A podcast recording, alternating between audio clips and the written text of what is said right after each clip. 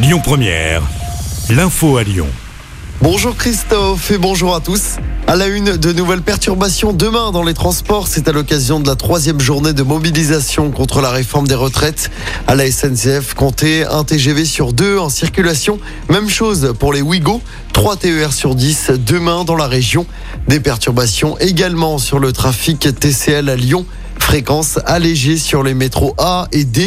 Même chose sur le T1, le T2, le T4 et le T5. Fréquence allégée également sur certains bus.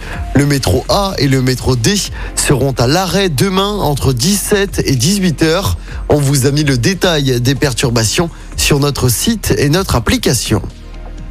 C'est donc une semaine cruciale qui débute pour le gouvernement.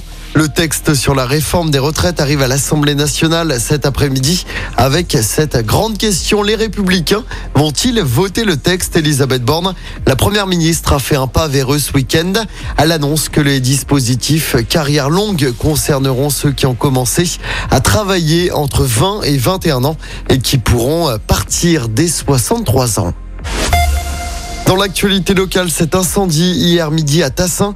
Une trottinette électrique a pris feu dans le hall d'un appartement de l'avenue de la République. Les trois occupants de l'appartement situé au huitième étage ont été évacués. Le père s'est brûlé en manipulant la trottinette. Ces deux jeunes filles ont été intoxiquées par les fumées.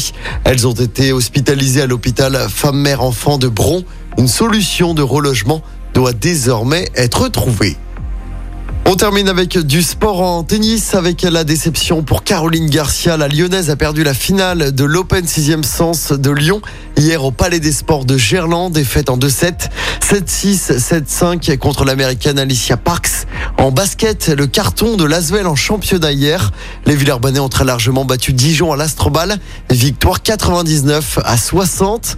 Et puis en football, Marseille s'est incliné sur sa pelouse hier soir face à Nice. Défaite 3-1. Lens a été tenu en échec contre Brest, un but partout. Je rappelle la victoire de l'OL samedi soir contre 3.